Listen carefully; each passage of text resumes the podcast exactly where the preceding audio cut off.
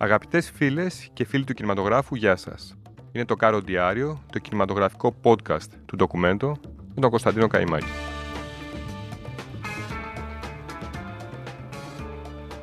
Σήμερα, 5η, 5 Μαΐου, βγαίνει στις αίθουσες όλου του κόσμου η 28η ταινία των Marvel Studios με τίτλο Doctor Strange in the Multiverse of Madness και σκηνοθεσία Sam Raimi. Ο μάγιστρος της Marvel, από υποστηρικτικό στρατιώτης των πιο δημοφιλών αστέρων του κόμικ σύμπαντος, έχει μετατραπεί τα τελευταία χρόνια σε βασικό, αν όχι ισότιμο συνεργάτη τους Spider-Man και των Avengers. Τίποτα όμως δεν έδειχνε στα πρώτα βήματα της καριέρας του ότι θα ζούσε τέτοια μεγαλεία και μέρες δόξας ο ήρωας με την κόκκινη κάπα. Τον Ιούλιο του 1963, ο Dr. Strange έκανε την πρώτη εμφάνισή του στα κόμικ της Marvel, με τίτλο Strange Tales και την υπογραφή των Steve Ditko και Stan Lee. Χρειάστηκαν 53 χρόνια για να αποκτήσει τη δική του solo ταινία, το 2016. Και σήμερα έρχεται η συνέχεια της με την αποστολή να φέρει ο Dr. Strange το είδος της υπερηρωικής περιπέτειας σε πιο σκοτεινά λιμέρια. Ο εμπορικός στόχος των δημιουργών του φιλμ είναι η νούμερο ένα προτεραιότητά τους, και αυτό είναι ξεκάθαρο. Υπεύθυνος για να το πετύχει αυτό είναι ο Sam Raimi, μαέστρος του τρόμου που έγινε περιζήτητος στα 80s με το Evil Dead. Αργότερα, ο Raimi σκηνοθέτησε την ταινία Darkman το 1990 με τον Liam Neeson σε ένα κόντρα ρόλο. Τότε, ο Neeson ήταν ακόμη ηθοποιός απαιτήσεων σε σοβαρά δράματα εποχής, σαν τον Michael Collins, ή τη λίστα του Σίτλερ και δεν είχε καμιά επαφή με τον αδίστακτο εκδικητή της καθημερινότητας που επαναλαμβάνει μονότονα εδώ και 15 χρόνια. Η μεγάλη στιγμή για το Ράιμι πάντως ήρθε το 2002, όταν έκανε το αρχικό φιλμ της πρώτης απολαυστικής μέσα στις ατέλειές της τριλογίας του Spider-Man με τον Tobey Maguire να υποδίεται τον Νάθπο Αράχνη και τον William Dafoe να υποδίεται τον Green Goblin. Με απουσία 9 ετών από τα κινηματογραφικά πεπραγμένα, ο 63χρονο Αμερικανός σκηνοθέτης εξηγεί γιατί επιστρέφει και πάλι στο χώρο της υπερηρωικής περιπέτειας. Όταν ο Kevin Feige ανακοίνωσε ότι ήθελε να προσδώσει λίγα στοιχεία τρόμου στον Doctor Strange, μου προκάλεσε τον ενδιαφέρον, εξηγεί ο Ράιμι. Ο τρόμος και η αγωνία ήταν πάντα οι πιο ευχάριστες όψεις της σκηνοθεσία για μένα. Ένας από τους λόγους που με ενδιαφέρει ο Doctor Strange ως χαρακτήρας είναι ότι πρόκειται για μάγο. Όταν ήμουν νέος, δούλευα σαν μάγος σε παιδικά πάρτι και σε γάμους μου άρεσε πολύ να παίζω με τις ψευδεστήσεις. Ένας υπερήρωας που είναι θαυματοποιός και μάγος έχει ιδιαίτερο ενδιαφέρον. Υποστηρίζει ο σκηνοθέτης και όσοι είναι εξοικειωμένοι με τις ταινίες του καταλαβαίνουν ακριβώς τι εννοεί.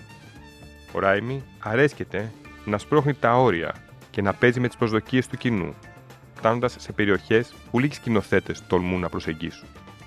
Ο ίδιος είναι φανατικός αναγνώστης των κόμιξ και η κίνηση της κάμερας στις ταινίες του είναι επηρεασμένη από αυτό το μέσο με τα κοντινά πλάνα, τις παράξενες γωνίες και το γρήγορο μοντάζ να είναι αναφορές στην τέχνη των κόμιξ. Ω δείγμα του τι να περιμένει να δει ο θεατή στην ταινία του, ο σκηνοθέτης λέει: Η πρώτη ταινία του Doctor Strange άνοιξε το μυαλό των θεατών. Αλλά τώρα θα πάμε ακόμη πιο πέρα, ακόμη πιο μακριά. Η νέα περιπέτεια μας οδηγεί σε ένα ταξίδι μέσα από τις διαφορετικές πραγματικότητες του πολυσύμπαντος. Όμως, τι είναι αυτό το πολυσύμπαν για το οποίο μιλάει ο Ράιμι, Πρόκειται για αναρρύθμιτα παράλληλα σύμπαντα, όπου κάθε σύμπαν φιλοξενεί κάτι που υπάρχει ήδη σε ένα άλλο. Όμως με διαφορετικό τρόπο. Φανταστείτε πολλές εκδοχές του εαυτού σας να ζουν σε διαφορετικές εκδοχές της πραγματικότητας όπως την ξέρετε. Να κάνουν διαφορετικές ζωές με διαφορετικές εκβάσεις από αυτή που έχει η ζωή σας σήμερα. Αυτό είναι το πολυσύμπαν που τα τελευταία χρόνια αποτελεί μόνιμη ατραξιόν στις ταινίες της Marvel. Αλλά τα αποτελέσματα δεν δείχνουν να δικαιώνουν όλες τις επιλογές της. Η αλήθεια είναι πως η τέταρτη φάση του κινηματογραφικού σύμπαντος της Marvel Studios περνά μεγάλη κρίση. Μπορείς στους εκδικητές η τελευταία πράξη, το υπερθέαμα να άγγιξε το τέλειο, αλλά οι επόμενες δημιουργίες της Marvel είχαν εμφανεί ζητήματα ταυτότητας καθώς και αποδοχής. Ίσως επειδή η σύγκριση με τη τελευταία πράξη ήταν ολοφάνερα εις βάρος τους. Η Black Widow, για παράδειγμα, της Kate Shortland, με τη Scarlett Johansson στο ρόλο της Νατάσα Ρωμανόφ, εκτός της αφλογιστίας στο συνδυασμό της περιπέτειας με το κατασκοπικό θρίλερ, έπεσε θύμα και της πανδημίας. Κάτι που ένιωσαν λίγο πολύ στο πετσί τους και οι επόμενοι πεφωτισμένοι σούπερ ήρωες της Marvel.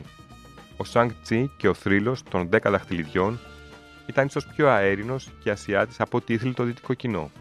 Ενώ στο χάρτη της φιλοσοφίας Eternals, η σκηνοθέτρια Chloe Zhao έμοιαζε να απολογείται για το Όσκαρ που είχε αποκτήσει λίγους μήνες νωρίτερα, με το οδυνηρά ανθρώπινο Nomadland. Έτσι λοιπόν, ο Ράιμι έχει οπωσδήποτε μια ζώρικη αποστολή να φέρει πέρας. Οφείλει να αποδείξει πως όχι μόνο έχει κατανοήσει το σκοτεινό χαρακτήρα του Dr. Strange, αλλά και ότι διαθέτει το χάρισμα να επαναφέρει τους υπερήρωες του Marvel σύμπαν στο σωστό δρόμο του ακομπλεξάριστου θεάματος. Το αν θα το πετύχει θα το γνωρίζουμε σε δύο το πολύ τρεις μέρες από σήμερα, όταν το κύριο λόγο θα έχουν πλέον τα διεθνή ταμεία. Υπομονή μέχρι τότε και καλή δύναμη. Αυτά λοιπόν από μένα και θα τα πούμε πάλι την επόμενη εβδομάδα. Να είστε όλοι καλά.